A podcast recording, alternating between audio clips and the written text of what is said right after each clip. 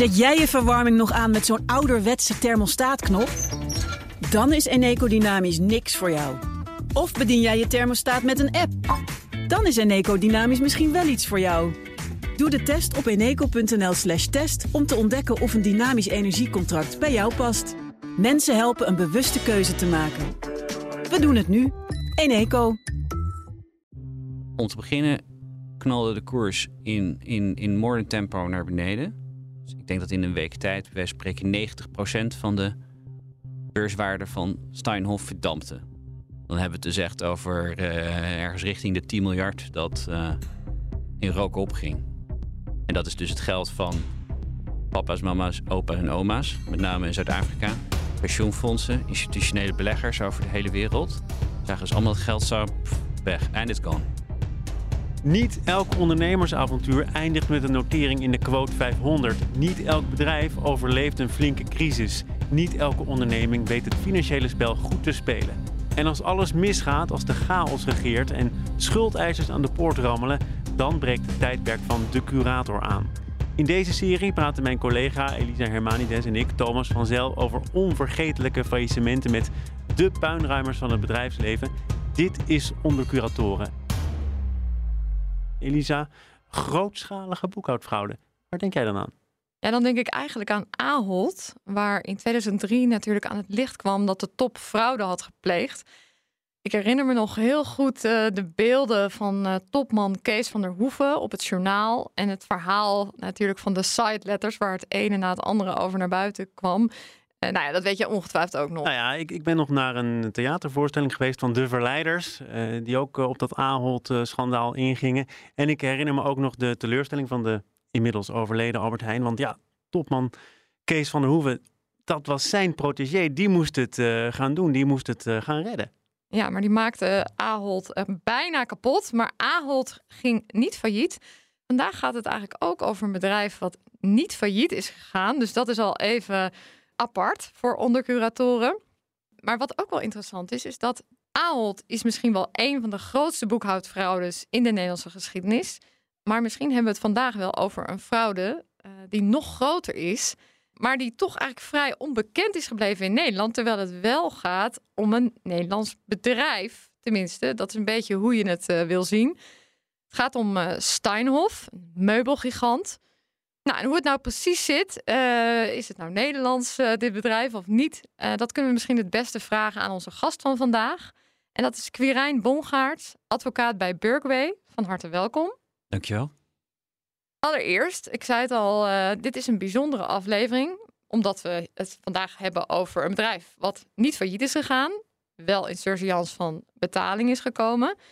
En dan ben jij ook nog eens een keer geen curator, maar een claimadvocaat. Wat doet een claimadvocaat? Nou, dat is bijna een gewetensvraag. Maar wat wij, uh, wat wij doen en wat ik, wat ik zelf doe met mijn, uh, met mijn kantoorgenoten, is wij treden eigenlijk alleen maar op voor eisers bijna altijd in situaties waarin heel erg veel slachtoffers uh, de dupe zijn van hetzelfde probleem. Nou, dat is, dat is ons werk om voor dat soort partijen op te komen. Maar waarom zeg je dan dat is een gewetensvraag? Dat is toch heel, heel nobel, zou je zeggen? Ja, dat is het natuurlijk ook wel. Maar ik moet zeggen, bij het woord claim, advocaat, word ik altijd een beetje zenuwachtig. Oh, we zijn pas net begonnen. nee, wij zeggen eigenlijk dat wij altijd voor de eisende kant op komen. De vergelijking David uh, tegen Goliath wordt nog wel eens gebruikt. Maar bij claimadvocaten denken we toch altijd, dan wordt het altijd wel heel heigerig. Ja, dus krijg je dan het beeld van inhalige types. Juist. Aha. Je verdient er toch ook wat aan, aan opkomen voor al die slachtoffers? Zeker. Wij kunnen dit werk ook niet gratis doen. Dat, dat mag ook niet in Nederland. In Amerika en bijvoorbeeld ook in Engeland mogen advocaten op basis van no cure, no pay werken.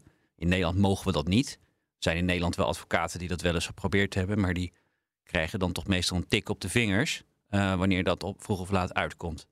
Juist. Uh, ik zei het al, surgeons van betaling in dit geval. Jij kwam op een gegeven moment dus ook geen curatoren tegen, maar wel bewindvoerders. Dat is natuurlijk de fase daarvoor. Daar komen we zo direct uh, bij. Maar laten we eerst ons even verdiepen in het bedrijf waar het over gaat. Steinhoff. En dan willen we natuurlijk op een gegeven moment ook weten wat daar nou het Nederlandse tintje aan was. Maar het begon allemaal in West-Duitsland toch? In de jaren 60. Ja, dat is inderdaad zo. Volgens mij zaten ze in Weststeden of iets dergelijks. Dat daar ergens begon. Ik ben er zelf nooit geweest overigens. En, en Steinhoff werd begonnen door een meneer Steinhoff. En die begon met, volgens mij liet hij meubels maken achter het ijzeren gordijn. Dat waren allemaal niet hele beste, uh, supermooie meubels. En die werden dan gewoon goedkoop verkocht. En had hij een soort internationaal handelsbedrijf in. En dat is zo geleidelijk aan steeds groter en groter geworden. Nou, op een gegeven moment heeft hij in ieder geval de, de topholding, dat is mede naar aanleiding van een paar fusies en overnames gegaan, verplaatst naar Zuid-Afrika. Nou, daar heeft het bedrijf jaren gezeten. Toen was het dus eigenlijk een soort Duits-Zuid-Afrikaans bedrijf. Want toen heeft hij daar ook een overname gedaan, toch? Ja. Met, met een soort lokale meubelfabrikant. Dus hij was eerst ook meer een soort handelaar, hè, waarbij hij eigenlijk slim handelde met uh, nou, uh, Oost-Duitsland en verder het oosten in. En later ging hij ook zelf fabriceren, zeg maar, binnen Steinhoff. Ja, precies. En, en Steinhoff was echt mega groot. Hè? Op een gegeven moment was Steinhoff na IKEA de grootste meubelhandel in de wereld. Alleen goedkoper en... Nog goedkoper. Nog goedkoper en nog lelijker. En nu zijn we dus al van Duitsland naar Zuid-Afrika gegaan. Ja. En uiteindelijk is dit ook een Nederlandse zaak. Ja, kijk, Zuid, het, Steinhoff kenmerkte zich doordat het door de jaren heen ongelooflijk veel overnames deed. En daardoor steeds groter werd. En waar je bijvoorbeeld bij IKEA ziet, alles is IKEA. Zag je bij Steinhoff eigenlijk nergens Steinhoff op staan, maar altijd alle merkjes daaronder. Conforama, Mattress Firm, Kika, Liner, uh, allerlei andere merknamen. Nou, zo ging dat bij, uh, bij Steinhoff. Nou, in 2000, tegen 2015, ergens in 2015, heeft Steinhoff bedacht onder het mom van op die manier worden onze aandelen verhandelbaarder wordt de liquiditeit groter, namelijk dat er dan levendiger handel in is. Dat er grotere aandeelhoudersgemeenschap, investeerdersgemeenschap in Steinhoff gaat handelen, waardoor je meer liquiditeit krijgt. Ze dachten, nou, als we nou de topholding verplaatsen naar Nederland, of althans naar een ander land, en zorgen dat we een primaire beursnotering krijgen aan een aandelenbeurs waar meer handel plaatsvindt, dan, uh, nou ja, dan, dan, dan worden we op die manier aantrekkelijker voor de investeerders investeringsgemeenschap. Daarvoor hebben ze toen een, een, een omgekeerde driehoeksfusie gebruikt. Het klinkt heel exotisch. Oh, maar eens even, een omgekeerde driehoeksfusie. Ja, dat is ontzettend ingewikkeld. Maar wat eigenlijk, het, het, is een, het, is een, het is een methode die meer wordt toegepast. Wat er eigenlijk gebeurt is, nou ja, je hebt in dit geval had je een Zuid-Afrikaanse limited. Steinhoff International Holdings Limited. was genoteerd in Johannesburg. De aandeelhouders in Steinhoff die hielden dus aandelen in die limited. Wat er gebeurde was dat er werd een nieuwe entiteit opgericht. Die was op dat moment nog een dochter van die Limited. Steinhoff International Holdings NV. Dat was het Nederlandse. En dat is het Nederlandse bedrijf. bedrijf of brievenbusfirma. Ja, precies. Gevestigd bij een trustboer aan de Herengracht in Amsterdam. Ik meen me te herinneren, Herengracht 466. Want ik heb ooit nog een brief zelf door de bus geduwd. Maar uh, daar eh, op het hoekje met Spiegel, uh, Spiegelstraat. Bij die brievenbus firma dus. Ja, ja. ja, precies. Maar je hebt de brievenbus ook echt gebruikt? Ik heb hem echt ah, gebruikt. Dat kunnen denk ik niet heel veel mensen zeggen. En um, daar hebben we toen... Um, nou, die hebben... Wat toen gebeurde is dat de aandelen die dus de aandeelhouders hielden... die, die werden eigenlijk geruild. Dus wat er gebeurde was dat de aandelen in de Limited... die gingen naar de NV. Dus de NV werd daarmee als het ware de topholding van het bedrijf. En de aandeelhouders die kregen aandelen in de NV. En vervolgens, in plaats van dat je alleen maar. En die aandelen waren dan genoteerd in Johannesburg, dan wel in Frankfurt. En vervolgens vond, nou, ik moet zeggen, dan moet ik graven in mijn geheugen, maar in de jaren daarna, dit gebeurde dus allemaal december 2015, vond veruit de meerderheid van de aandelenhandel vond dan via Frankfurt plaats. Ja, precies. Dus een ingewikkelde internationale constructie. Het is ook wel dat je denkt van uh, waarom is dat nodig, denk ik dan ook. Maar toen de tijd uh, was er waarschijnlijk op de achtergrond ook al sprake van fraude. Ja, maar dat wist dus niemand. En zoals later is uitgekomen, hoewel we nooit echt al het harde bewijs hebben gezien, dat zeg ik er maar meteen bij. Maar wat we in de pers hebben kunnen lezen, wat we op een gegeven moment in dat rapport hebben kunnen lezen van Viceroy Resource, Research, een soort, soort onderzoeksbureautje dat werd waarschijnlijk in dienst, wat ons vrij zeker in dienst was van ingeschakeld werd door een paar shortsellers. Daar kwam uit dat er al allerlei merkwaardige transacties plaatsvonden ver voor 2015. Dus die fraude was inderdaad al, uh, al lange tijd aan de gang op het moment dat deze driehoeksfusie plaatsvond. Ja, want volgens mij is het zelfs uh, meneer Steinhoff geweest die op een gegeven moment is opgetrokken met Marcus Joeste in het verre verleden. En die Marcus Joeste, die was uiteindelijk nou ja, degene die in ieder geval voor dit uh, schandaal wel verantwoordelijk wordt gehouden in de pers. Ja, hij niet alleen. We hebben natuurlijk, kijk, natuurlijk, hij werd natuurlijk als de grote boosdoener gezien. Maar de dingen die er zijn gebeurd, heeft hij nooit alleen kunnen doen. De fraude kwam naar buiten op uh, eh, 5 december 2017. Een soort omgekeerd Sinterklaas cadeautje. Ja, en hoe kwam dat eigenlijk naar buiten? Uh, was er een analist die een keer goed had gekeken? Was er een accountant die zei van dit klopt niet? Of ging het op een andere manier? Nou, er, er, er sluimerden al wel een paar dingen. Maar daar waren we met z'n allen denk ik niet echt bedacht op. Er was in ieder geval in de Duitse pers waren er al een paar keer publicaties over Steinhoff. Zo schreven op een gegeven moment het Duitse Manager Magazine, volgens mij al ergens in oktober, erover dat Duitse justitie naar de activiteiten van Marcus Juste keek. En, en later in november waren er ook geruchten over dat er misschien iets niet klopte aan de boeken van Steinhoff, maar dat werd niet enorm opgepakt. Dat deed, had trouwens wel consequenties voor de beurskoers hoor. Toen dat publicatie in Manager Magazine leidde geloof ik al tot een koersval van 14%. Dat is behoorlijk significant. Maar toen in december, toen heeft de accountant het bestuur laten weten dat er echt iets niet klopte. Toen kwam er dus op 5, 6 december kwam er een persbericht naar buiten vanuit Steinhoff. Waarin ze schreef dat er grote onregelmatigheden waren aangetroffen. Dat Joost dus een ontslag had aangeboden. Wat even, die accountant die was toch al jarenlang Zeker. zeer betrokken bij de zaak en moest die cijfers van Steinhoff toch ook al jaren controleren? Zeker, dat was vanaf 2015 was dat Deloitte Nederland. En in de tientallen jaren daarvoor was dat Deloitte Zuid-Afrika. Uh, dus die hadden gewoon een beetje stuivertje gewisseld. En, waarom hadden ze dan opeens toch uh, gezegd van... hé, hey, er zijn onregelmatigheden... terwijl ze dat misschien al veel eerder hadden kunnen zien? Nou, er zijn wel aanwijzingen dat er toch een soort, soort klokkenluiderachtige figuur uh, bij betrokken is geweest. Dus dat iemand een tip gaf en dat men daar toen is naar gaan kijken. Een rivaal van de topman, toch? Had een appeltje te schillen. Ja, precies. Maar ik denk dat Marcus Joosten heel veel rivalen had en heel veel mensen had waar die een appeltje, die een appeltje met hem te schillen had. Maar dat is precies wel uh, een van de aanwijzingen. En, en wat deden ze? Want hij deed het niet alleen, maar wat deden ze? Wat, wat voor fraude werd daar gepleegd? Nou, voor zover wij weten, en zoals ik al zeg, wij hebben het bewijs daarvan eigenlijk nooit gezien. Want, en dan loop ik er een heel klein beetje op vooruit.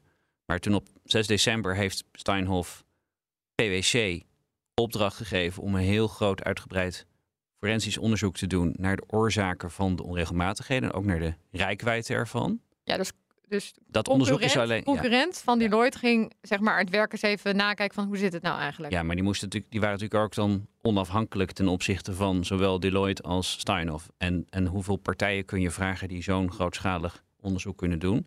Dat onderzoek heeft jaren geduurd, maar de resultaten van dat onderzoek hebben wij nooit gezien. We hebben wel al, heel veel pogingen ondernomen om dat boven tafel te krijgen, maar dat heeft Steinhoff altijd zorgvuldig in een, nou ja, in, in een laag gehouden. Ook onder het mom van we hebben dat nodig om zelf zoveel mogelijk terug te kunnen krijgen wat er nog misschien wel te halen is.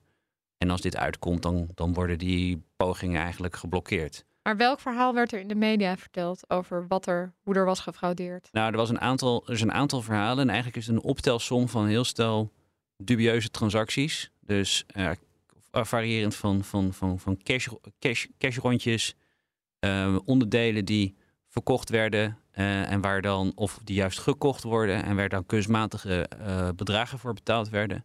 En op die manier werd er dan werden de bedrijfsonderdelen afgestoten en die werden dan weer terug. En er werden dan weer op IP-rechten terug, uh, terug uh, gelicenseerd. IP-rechten nog even? Wat is dat ook alweer? Ja, intellectueel eigendomsrechten, merkrechten, dat soort dingen. Het was... Maar heb je dan toch ook een tegenpartij voor nodig? Of was dit allemaal Zeker. het rondpompen van geld binnen het bedrijf? Ja, nou, ik heb er zelf ook wel nodige bureauonderzoek naar zitten doen. Maar het was best lastig om, om er de vinger achter te krijgen wie, wat uh, en hoe. Zeker natuurlijk als je te maken hebt met landen waarbij je niet zo makkelijk bij het handelsregister komt en wie er achter een rechtspersoon zit die ergens is ingeschreven in het handelsregister.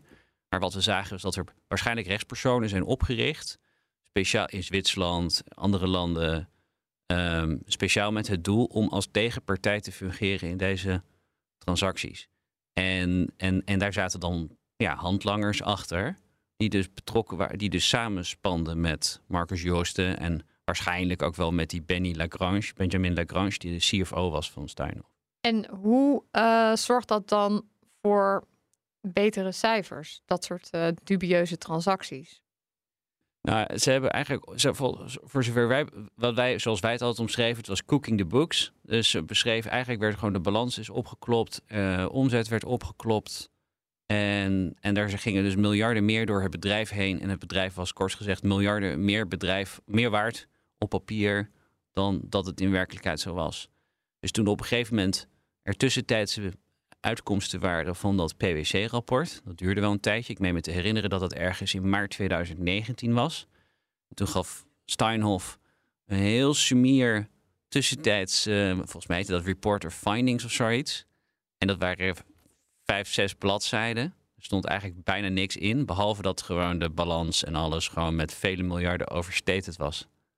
En um, eind 2017 werd dit bekend. En toen schrokken beleggers zich natuurlijk een hoedje. Ja, dat Wat gebeurde er met de, met, met de aandelenkoers? Nou, er gebeurden eigenlijk twee dingen. Om te beginnen knalde de koers in, in, in moordend tempo naar beneden. Dus ik denk dat in een week tijd, wij spreken 90% van de beurswaarde van Steinhoff verdampte. Dan hebben we het dus echt over uh, ergens richting de 10 miljard dat uh, in rook opging. En dat is dus het geld van papa's, mama's, opa's en oma's, met name in Zuid-Afrika. Pensioenfondsen, institutionele beleggers over de hele wereld. Zagen dus allemaal het geld zo weg, and it's gone. En dat is één. En er gebeurt ook nog iets anders, want Steinhoff was in belangrijke mate gefinancierd met obligaties. En omdat het voortbestaan van het bedrijf in één klap onzeker werd, werden die, die obligaties ook fors minder waard. Dus dat betekent dat niet alleen aandeelhouders die dumpten hun aandelen, wat je destijds, jij had het net over Ahold, ja. natuurlijk bij Ahold ook gebeurde. Maar je had natuurlijk opeens ook allemaal van die houders van die obligaties, schuldeisers dus, die dachten, oh, misschien kan Steinhoff straks de rekening niet betalen. Die ze, dus, dus, dus ja, toen, uh, die dumpten ook hun obligaties. Ja. En wat er gebeurde was, nou ja, die aandelen die werden gewoon gekocht door mensen. Uh, of door, door, door partijen. Is niet zo interessant eigenlijk bijna. Maar die, die, die obligaties die werden gekocht door beleggers die er op een beredeneerde gok maakten, zou je kunnen zeggen. Dat het misschien allemaal wel wat minder rampzalig zou gaan aflopen. Als speculanten. Ja, nou, dat, inderdaad, jij noemt speculanten. We zouden dan denk ik zeggen um, event-driven uh, investeerders. Ja, precies, speculanten uh, dus. Weet je, wat ik wel interessant vind, um, is dat uh, het doet me ook een beetje denken aan Imtech ergens, dit verhaal. Want er zijn veel overnames ook gedaan en, en fusies. En er waren volgens mij momenten dat de cijfers, de omzetcijfers stegen met 350 procent meestal als een verhaal heel erg mooi is, dan is het te mooi om waar te zijn. Dus heeft geen van die beleggers een keer gedacht van, hmm, klopt dit eigenlijk wel, dit hele Steinhoff uh, jubelverhaal? Er zijn wel partijen geweest die dachten dat het inderdaad te goed was om waar te zijn. Wat overigens bij Imtech ook zo was. Hè. Maar dat zijn ook... de mensen die jij vertegenwoordigt. Hè? De, de slachtoffers hadden dus, dat is eigenlijk een beetje de aard van de opmerking, ook wel beter kunnen weten. Nou, daar moet je wel heel goed voor weten. Kijk, ik denk dat je moet, dan moet je, de, dan moet je eigenlijk het bedrijfsmodel, eh, de cijfers, andere dingen die je weet, ja, maar die moet je heel de, de percentages die Elisa net noemt, dat kan toch bijna geen zuivere koffie zijn? Nou, kijk, dat is, uh, dat, is, dat is natuurlijk eigenlijk net iets. Ik denk dat dat net iets te makkelijk is. Om precies te weten dat het. Je moet je realiseren dat dat bedrijf heeft natuurlijk jarenlang zijn, uh, nou ja, dan ga je dan maar vanuit zijn geld verdient. Er zitten mensen in het bestuur, in, in de raad van commissarissen, die er die, geloofwaardig, die geloofwaardigheid hebben. Bijvoorbeeld omdat ze een hele serieuze functie bij een ander bedrijf hebben gehad. Je hebt natuurlijk een accountant die die jaarrekening nakijkt. En, en die accountant die heeft een, toch een bijzondere functie in het eh, maatschappelijk verkeer. Dus, dus je mag er toch wel, moet er wel op kunnen vertrouwen dat hij zijn werk eh, behoorlijk doet. Het bedrijf. eh, dus dat, zijn, dat zijn allemaal factoren waar je dan op afgaat. En waar je dan dus als, als, als investeerder ook op afgaat. En laten we Maar- wel wezen, er zijn bedrijven die het. Maar er was ook een, een kritisch rapport op een gegeven moment van eh, JP Morgan. En dat is toch wel een grote naam. Daar heeft eh, Steinhoff toen ook contact mee gezocht. Dat is best wel nog een exercitie geweest. Waarin ook echt druk werd uitgeoefend van... Goh, dit willen wij toch niet zien eigenlijk, zo'n kritisch rapport. Dus de signalen waren er wel. En die hadden natuurlijk toch kunnen doordruppelen naar eh, die beleggers. Ja, ik denk dat Steinhoff was altijd heel uitgesproken in het verleden als er iets uitkwam wat, wat, wat, wat zo onwelgevallig was. Want toen bijvoorbeeld die publicaties, volgens mij was het de publicaties van, van Manager Magazine of het was een andere aankondiging, jij noemt het JP Morgan rapport. Dus er zijn er meer voorbeelden aan te wijzen dat er iets werd geschreven en dat Steinhoff daar dan meteen fel op reageerde en het ontkende. Wel best bijzonder, maar dat deden ze heel, dat deden ze gewoon altijd heel stellig. En misschien is het ook niet zo gek hè, dat iedereen er zoveel fiducie in had. Want een van de rijkste mannen van Zuid-Afrika, die had er ook enorm veel fiducie in. Zeker weten. Toen hij namelijk zijn bedrijf verkocht aan Steinhoff, kreeg hij daar aandelen voor terug als koopprijs. Dat deden meer partijen die via die vele overnames van Steinhoff hun bedrijven verkochten aan, aan, aan Steinhoff. En, en hij was zelfs zo enthousiast over Steinhoff dat hij bij de bank ook nog even eh, een paar miljard extra leende om nog wat eh, extra aandelen in Steinhoff te kopen. Dit was Christo Wiese, toch? Klopt. En die was ook chairperson of chairman van de supervisory board. Maar dat was hij nog niet zo lang toen dit nieuws naar buiten kwam. Toch een jaar, anderhalf jaar of zo? Ja, een paar jaar. Want Ja. hij had een claim tegen zowel, zou later blijken, een vordering tegen zowel de oude Zuid-Afrikaanse topholding als tegen de Nederlandse NV. Maar jij denkt niet dat hij er ergens een idee van had dat er fraude was gepleegd? Ik vind dit een heel moeilijk te beantwoorden vraag. Want, Ah, want eigenlijk ieder, iedere logica verzet zich er tegen dat je je laat uitbetalen in de aandelen van een bedrijf wat eigenlijk gewoon een hele grote rokende puinhoop lijkt, blijkt dan op enig moment. En dat je ook nog eens extra geld leent om aandelen in datzelfde bedrijf te kopen. En dat je dan vervolgens als voorzitter van de Raad van Commissarissen gaat zitten, waarmee je dus ook nog zelf een aansprakelijkheidsrisico loopt. Waarom zou je dat allemaal doen?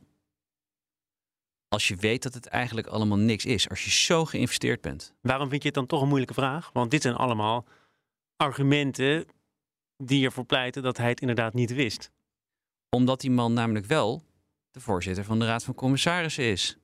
En, en, het is gebruikelijk dat een Raad van Commissarissen ook een rechtstreekse lijn heeft met de accountant. Je mag aannemen dat die man, toen hij zijn eigen bedrijf aan Steinhoff verkocht, dat hij toch ook wel zelf zijn due diligence deed naar Steinhoff. Eh, voordat hij zelf zich liet uitbetalen in aandelen en niet in cash. Dat, dat, dat zou je dan toch mogen aannemen. Dus het is in die zin ook heel moeilijk voorstelbaar. Eh, hoe kwam eh, dit alles op jouw pad eigenlijk? Nou, ik, had, ik was voor mezelf begonnen met mijn eigen kantoor in 2017. Eh, augustus, september 2017, zoiets. Ik was gewoon verder prima bezig en eh, had wel leuke zaken en was ik lekker mee bezig. Toen nam ik een. Maar ik had altijd al veel met aandeelhoudersschade gedaan. Ik ben daar ooit in verzeild geraakt eh, met Fortis. En eigenlijk zelfs helemaal aan het begin heb ik zelfs nog iets met World Online te maken gehad.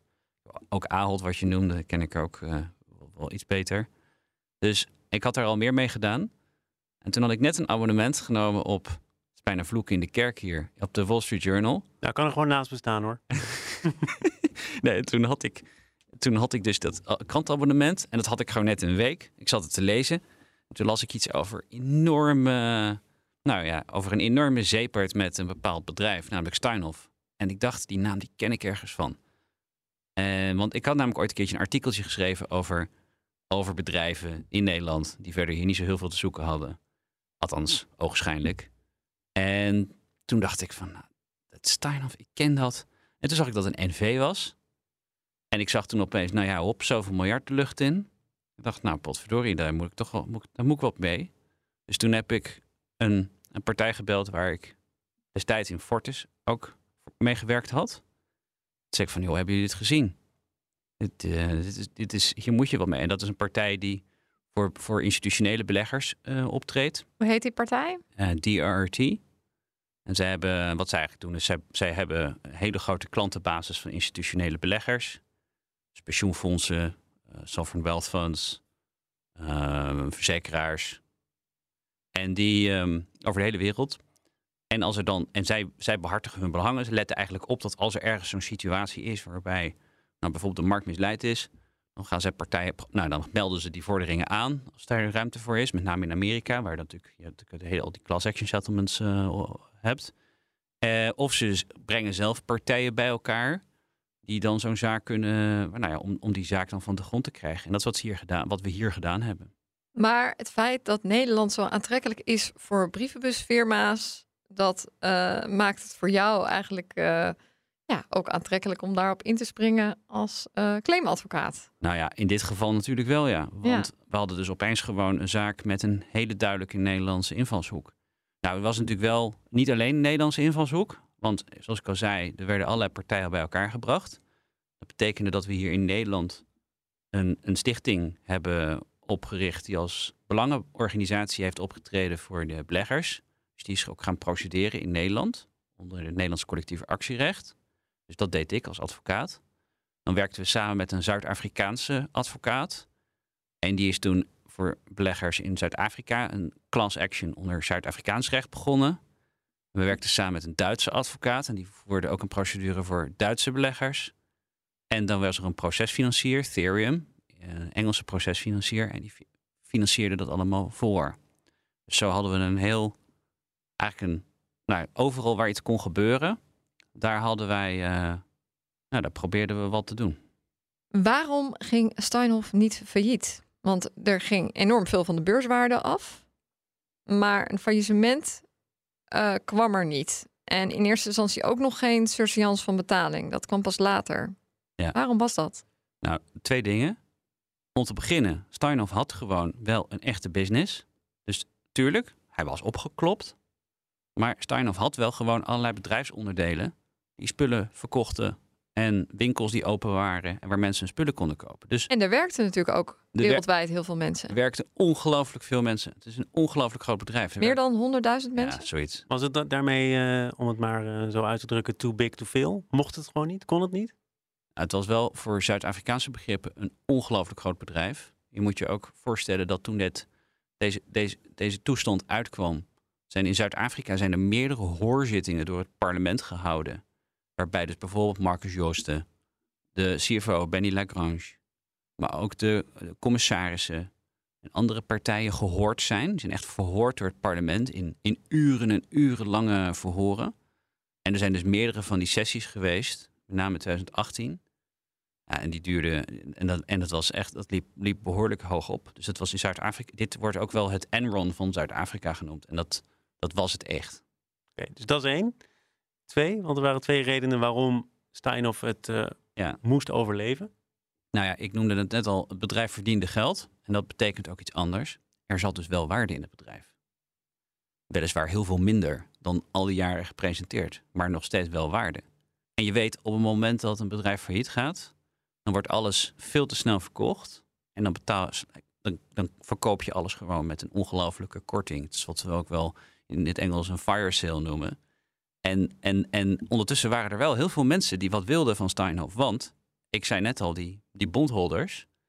Die hadden obligatiehouders. Die obligatiehouders, die hadden natuurlijk hun obligaties verkocht. Die waren dus door, door, door, door gespecialiseerde beleggers opgekocht. En die dachten van, nou ja, we hebben nu, ik weet niet precies wat ze ervoor betaald hebben, maar stel ze hebben op een euro, hebben ze een dubbeltje, op een euro vordering hebben ze een dubbeltje betaald. Hè? Stel dat, ik weet niet wat het is geweest.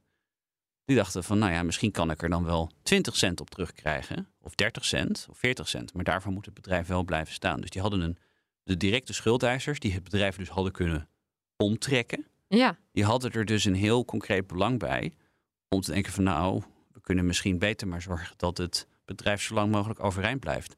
Maar dan had je natuurlijk al die aandeelhouders, zoals dus bijvoorbeeld mijn achterban, maar zo waren er nog, was er nog een, mijn klant en, en alle betrokkenen, maar zo waren er nog meer groepen.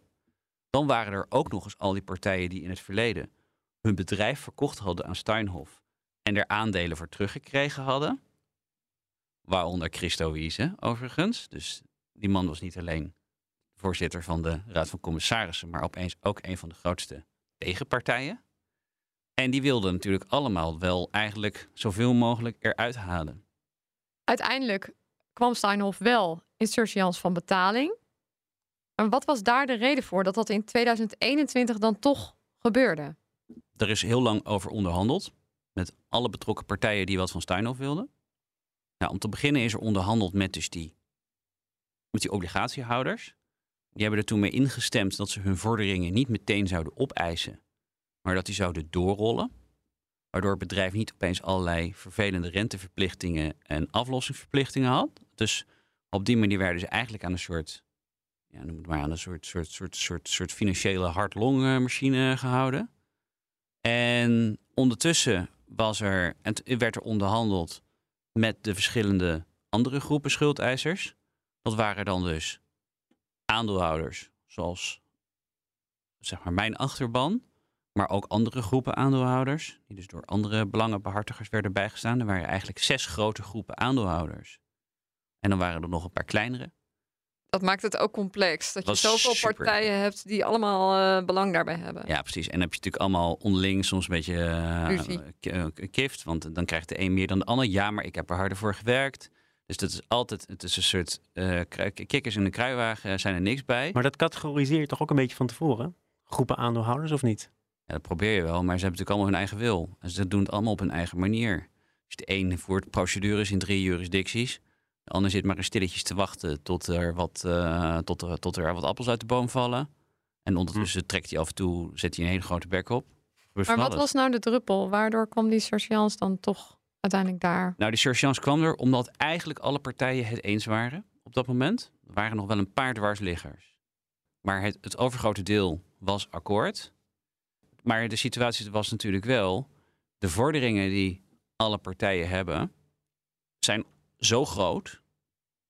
dat kan Steinhoff onmogelijk betalen. Dus iedereen moest genoegen nemen met veel minder. Dat was één ding. Maar er moest ook nog er waren ook nog wel partijen die niet meededen. Dus die moesten eigenlijk gedwongen worden om mee te doen. Dus er was nog een soort kritische minderheid. Die dus meegesleurd moest worden. En dan was er nog een ding. Je wil niet hebben dat partijen zich later nog kunnen gaan melden. En kunnen zeggen, joe, maar ik krijg ook nog 1 miljard. En het, het, het, leuke van een akkoord dat je kunt aanbieden in het kader van een surseance... is dat alle schuldeisers die daarin genoemd zijn, doen mee. En als de meerderheid voor stemt. Hebben we het dan al over de WOA of nog niet? Nee, dan hebben we het nog niet over de WOA. Dan hebben we het nu nog over die surseance. Ja. Maar het was ingewikkeld, want zoals je, ik vertelde natuurlijk dat in 2015 vond natuurlijk die situatie plaats waarbij je die Nederlandse NV kreeg die de topholding werd. En de oude Zuid-Afrikaanse topholding, die werd daar daarvan dus een dochter. Je had dus partijen die waren schuldeiser van de Zuid-Afrikaanse entiteit. En je had partijen en die waren schuldeiser van de NV. En je had partijen die waren het van allebei. Dus de surseance alleen was niet genoeg. Er moest eigenlijk een soortgelijk traject ook in Zuid-Afrika lopen, want het moest op twee niveaus worden opgeruimd. En daarom kreeg je parallel in Zuid-Afrika een, een, zeg maar, soort van Zuid-Afrikaanse Chapter 11. En dat heette dan, eh, dat heet daar Section 155 Companies Act. Maar dat is dus ook een soort herstructurering van schulden onder goedkeuring, onder, onder, onder toeziend oog van de rechter.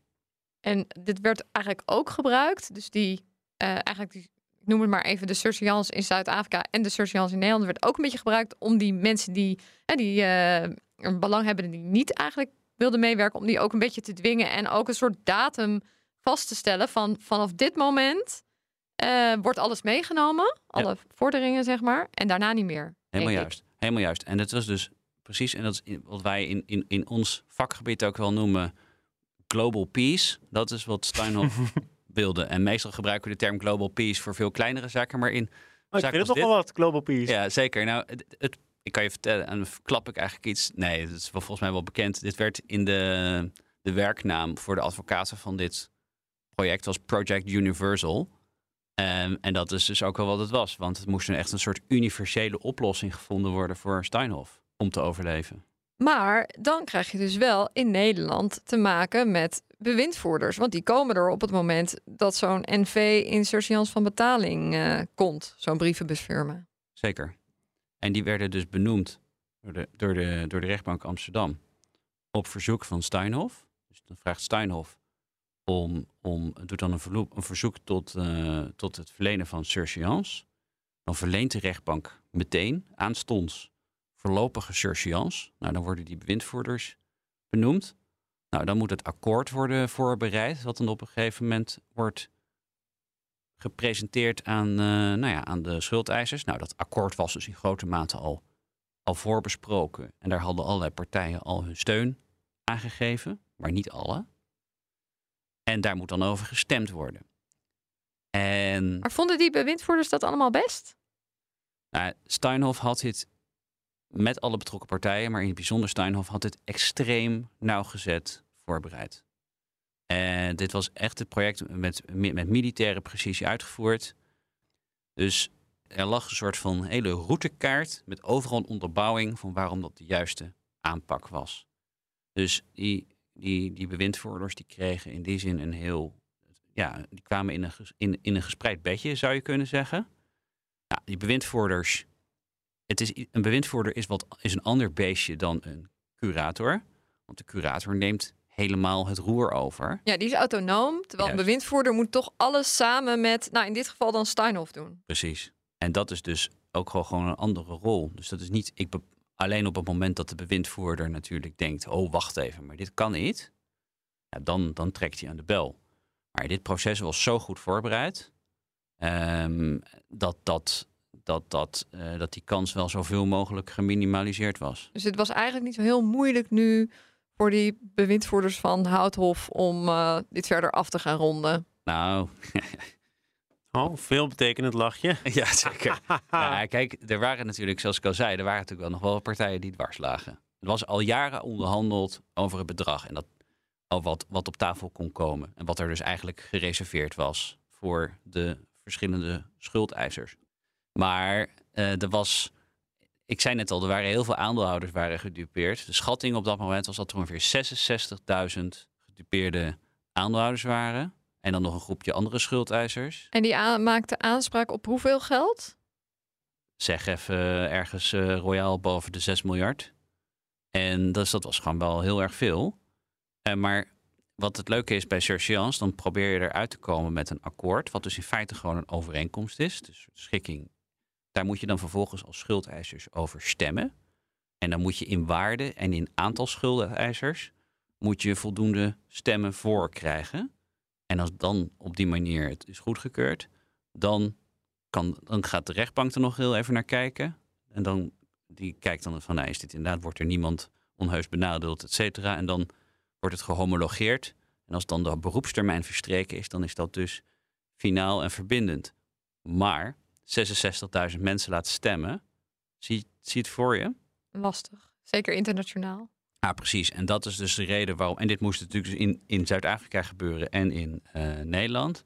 Maar toen hebben de, hebben de bewindvoerders samen met uh, de vennootschap een aantal stappen gezet om het proces te stroomlijnen. En een daarvan was dat er een, een, een, een representatieve schuldeiserscommissie kwam waarin dus van verschillende grote groepen schuldeisers een afvaardiging in het comité zat. En dan zat er om de belangen van wat je zou kunnen zeggen de zwijgende meerderheid uh, ook nog te waarborgen, zat er ook nog een aantal onafhankelijke leden in. En die gingen dan dus in plaats van die 66.000 mensen, gingen die dan stemmen over dat schuldeisersakkoord. Steinhoff is later, heel kort geleden, ook nog eens door een WOA was dat een triomf voor jou toen het uiteindelijk lukte? en wanneer was dat? Ja, het werd finaal in, even na te denken, volgens mij eind januari 22. Dus die, dit is een proces van ongeveer een half jaar geweest. Dus op een gegeven moment zijn er nog wel voorwaarden, een klein beetje aangepast en zo. Dit was trekken en duwen. Maar toen dat dan klaar was, ja, dat is natuurlijk wel. Maar is het, is het ook niet afhankelijk of het een triomf is of niet, wat je dan uiteindelijk voor jouw klanten binnenhaalt? Natuurlijk, want als dit proces niet was toen, toen wij met dit hele avontuur begonnen, in 2018, was dat het bedrijf kon ook gewoon kopje onder gaan. Sterker nog, de sterren stonden best, uh, ongunstig. Best, best ongunstig. En geleidelijk aan gedurende het proces begon er naar uit te zien dat het misschien wel gewoon echt opgelost kon worden. En dat Want ze vond- deden nog een hele interessante verkoop, toch? Op een gegeven moment ook, Steinhoff. Ze hebben een deel verkocht, waardoor er wat cash ook vrij kwam. Steinhoff heeft aan de. Eigenlijk zijn ze vanaf het moment dat ze de boel gingen redden, zijn ze gaan kijken van nou ja, welke bedrijfsonderdelen krijgen we aan de praat? Welke onderdelen kunnen we het beste verkopen? En dat is dus ook doorgegaan, voor zover ik weet, nadat onze schikking, eh, zeg maar dus die surseance, eh, voltooid was en, en finaal. Maar dat werd die pas nadat in Zuid-Afrika dus het flankerende proces ook finaal was. Die schikking was er dus, januari 2022 ongeveer. Hè? En wat heeft het uiteindelijk jouw club eh, opgeleverd, deze schikking? Nou, het hangt er wel vanaf wat je bedoelt met jouw club. Want dat is, dat is natuurlijk ontzettend advocatenantwoord. De beleggers die je vertegenwoordigt. Ja, de, de beleggers die wij vertegenwoordigden, hebben er, moet ik wel even een beetje graven, maar die hebben er ettelijke tientallen miljoenen uiteindelijk uitgehaald. Dus wij hebben op een gegeven moment wel vooruitzicht gehad op dit bedrag is voor onze achterban. Dat bedrag is overigens ook niet openbaar. Ehm, maar vervolgens, maar dat is wel af te leiden uit de verdeling van bepaalde afspraken die wel openbaar zijn. Wa- Wat was uiteindelijk de totale schikking voor iedereen? Wat heeft het eh, opgeleverd? Nou, als we kijken naar de- het bedrag wat naar aandeelhouders is gegaan, dat is getypeerde beleggers, naar die, ook, maar ook naar die, naar die partijen die dus hun bedrijf verkocht hebben aan Steinhoff en daar aandelen voor terugkregen, want die waren natuurlijk in feite opeens ook getypeerde aandeelhouder. Dan hebben we het over een bedrag van ongeveer 1,4 miljard. Dus dat is echt wel veel. Dat komt voor een groot deel van Steinhoff. Maar niet alleen, want we hebben daarnaast ook de bestuurdersaansprakelijkheidsverzekering en de accountants aan tafel gekregen. En die hebben ook nog bijgechipt. Weliswaar niet veel minder dan Steinhoff, Ja, maar wel in ieder geval voor Nederlandse begrippen zeer aanzienlijke bedragen. En voor bijvoorbeeld voor accountants gaat het, voor zover we weten, om de grootste schikking in zijn soort in Nederland. nou die accountant vind ik nog wel interessant, want dat is natuurlijk Deloitte en die heeft jarenlang gewoon, nou, vrij blind of opzichtig blind of hoe dan ook eh, getekend voor eh, al die ehm, jaarrekeningen waar fraude achter zat. Dus die moesten toch ook wel via die schikking eh, daarvoor diep in de buidel tasten. Zeker. En eh, hoeveel hebben zij dan betaald, Deloitte? Ik denk dat we ongeveer ergens op eh 75 miljoen euro ongeveer uitkomen. Dus even bij benaderingen, Bolpark. Ja, even terug nog. eh, toen kwam er nog die WOA-procedure. Heb jij daar nog iets mee van doen gehad? En waarvoor moest dat er dan ook nog komen eigenlijk? Ja, dat is, ik heb met die WOA niks gedaan. Wij waren er echt helemaal, eigenlijk helemaal uit nadat het geschikt is. Want nou, je moet je voorstellen dat enorme geldbedrag heeft Steinhoff toen, nou, ik noem maar eventjes, overgemaakt naar een, een derde, naar stichting, naar de Steinhoff Recovery Foundation. En die bewaart dus dat, dat schikkingsbedrag. En die ziet erop toe dat dat netjes verdeeld wordt over de partijen die er recht op hebben. Dat is, en die dus eh, ja, eh, Steinhoff kwijten. Dus dat is, dus dat is, dat is gebeurd. Nou, wat er vervolgens overbleef, was dus een Steinhoff waar heel veel claims uit waren, zou je kunnen zeggen. Want al die problemen waren dus van haar bord geveegd. En, maar ze had nog wel natuurlijk al die obligatiehouders, hè, waar we het eerder over hadden. En die hadden ermee ingestemd dat ze pas later betaald zouden worden. Maar goed, die vorderingen van die obligatiehouders zijn wel heel veel. En omdat natuurlijk de rente wordt niet werd niet afgelost, eh, werd niet betaald. Er werden geen aflossingen betaald, dus dat, dat loopt maar op. En toen hebben ze besloten dat het eh, wel weer tijd werd voor een nieuwe herstructurering. En, en in dat kader is dat WOA-traject aan de orde gekomen. Nou, dan waren er natuurlijk ook nog wel gewoon aandeelhouders, maar het bedrijf Steinhoff was, was wel echt wel, wel heel weinig waard geworden. Omdat je natuurlijk gewoon als aandeelhouder hoogstwaarschijnlijk out of the money bent, omdat de schulden gewoon te hoog zijn. Maar het bestaat ondertussen dus nog steeds.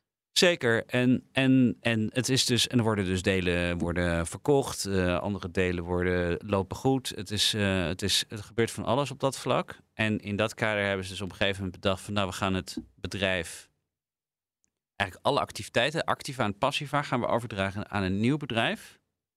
En dat bedrijf is dan niet beursgenoteerd. En dan gaan we rustig al die activiteiten, denk ik, af, gaan ze gewoon afwikkelen. En dan zullen de schulden herschikt worden. En dat is dus wat ze met die, wat die obligatiehouders aan het doen zijn geweest. Maar ja, omdat het niet beursgenoteerd is, dan heb je natuurlijk als aandeelhouder in een beursgenoteerd bedrijf wel een probleem. En dat is wat bij die WOA-procedure speelde. Want eigenlijk was dus iedereen akkoord met deze herschikking. Maar niet een, een, een behoorlijk deel van de aandeelhouders. Nou, die hadden, volgens mij, als je het vonnis van de rechtbank bekijkt, hadden die geloof ik een belang met een waarde van iets meer dan 40 miljoen euro nog. Dat is denk ik dan de resterende beurswaarde van, van Steinhoff of zo. Ook wel En er staat dan, van overgebleven. en er staat dan 8 miljard of zoiets, of 7 miljard eh, obligatieschuld tegenover. Dus dat is wel een klein duimpje. En eh, die hebben daar, maar die hadden natuurlijk wel probleem mee dat ze van de beurs werden gehaald. Daar kan ik me ergens wel iets bij voorstellen. Maar goed, het vooruitzicht dat ze nog iets zouden krijgen was natuurlijk ook wel zeer beperkt. En, en ze krijgen wel iets. Ze krijgen namelijk een soort, ze krijgen een soort, soort, soort recht toegekend. Dat erop neerkomt dat als het bedrijf dan toch nog meer oplevert dan al die schulden, dat ze dan nog iets kunnen meedelen. Maar dat is echt. Ik denk dat dat echt wel. En eh, we vroegen net wat, je, wat het jouw beleggers eh, heeft opgeleverd. Wat heeft dit jou opgeleverd? Nou, ik zei net al dat dit voor mij een heel groot avontuur was. En, en ja, dat was het ook. Het heeft gewoon een, het heeft een jaren werk opgeleverd in een proces wat uniek was. Met ongelooflijk ingewikkelde onderhandelingen die alle kanten op gingen. Allerlei partijen die over elkaar heen buitelden. Het is gewoon echt een heel bijzonder proces geweest. Het is gewoon voor, nou ja, je, zei net voor een claimadvocaat. Ik ga het woord dan toch maar eventjes van je lenen, Elisa. Ehm, ik vond het echt wel een heel gaaf proces om, eh, om, om, om in te zitten. Ik vond dat heel spannend. En, en ook heel leuk en super bevredigend, want het is uiteindelijk ook gewoon afgerond. En hoe mooi is het dat je een zaak ziet in de krant en denkt, daar kan ik wat mee. En je gaat erachteraan onder het mom van de beller is sneller. Maar dit antwoord is nog niet afgerond. Nee, Nee. stel jij de vraag maar. Wat heeft het je nou, ik kan er ook bij tromroffelen als je dat wil. Wat heeft het je nou opgeleverd? Financieel. En daar kan ik geen uitspraak over doen. Want dat is tussen advocaat en klant. Dan nog één vraag. Eh, wat is er eigenlijk van die Marcus Joeste, de topman van Steinhoff, geworden? Nou ja, we mailen en bellen af en toe. Nee, grapje. ik heb die man nooit gezien. Nee, ik heb hem. eh, ik heb geen idee. Eh, ik weet dat toen wij echt al. Wij hadden hebben hem ook gedagvaard. We hebben hem nooit gezien hier in Nederland. Zijn advocaat natuurlijk wel in de zitting, maar hem niet. En, en wij wisten toen niet beter dat hij gewoon in zijn villa in Hermanus. met uitzicht op Walvisbaai Is dat zat. erg af te zien? Zat daar enorm te balen. Heb je wel Stein of meubel in huis? Dacht je, ik moet dit toch tastbaar maken? Nou, ik heb ooit één keer gekeken wat voor meuk ze verkochten. En ik vond het zo lelijk. Nee, ik heb eh, geen Stijn of uh, meubilair in huis bij mij weten. Dank, Quirijn Bongaerts, advocaat bij Berkway. Dit was Onder Curatoren. Wil je meer gesprekken horen met de puinruimers van het bedrijfsleven? Abonneer je dan via jouw eigen podcastkanaal of via de app van BNR. Luister vooral ook de vorige aflevering over de strijd tussen een curator en de provincie Zuid-Holland over verontreinigd asfalt. Dankjewel voor het luisteren. Eet jij elke woensdag lasagne omdat het zo lekker makkelijk is? Dan is Eneco Dynamisch niks voor jou. Maar kook jij het liefst elke keer wat anders met het risico dat ze zeggen... Ja, dag, dat gaan we echt niet eten. Dan is Eneco Dynamisch misschien wel iets voor jou. Doe de test op eneco.nl slash test om te ontdekken of een dynamisch energiecontract bij jou past. Mensen helpen een bewuste keuze te maken. We doen het nu. Eneco.